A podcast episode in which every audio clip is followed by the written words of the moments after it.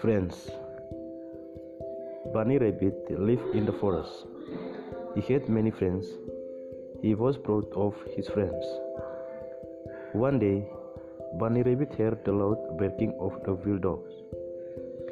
He was very scared. He decided to ask for help. He quickly went to his friend deer.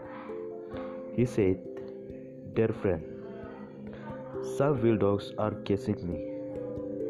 Can you chase them away with your sharp antlers? Deer said, That is right, I can. But now I am busy.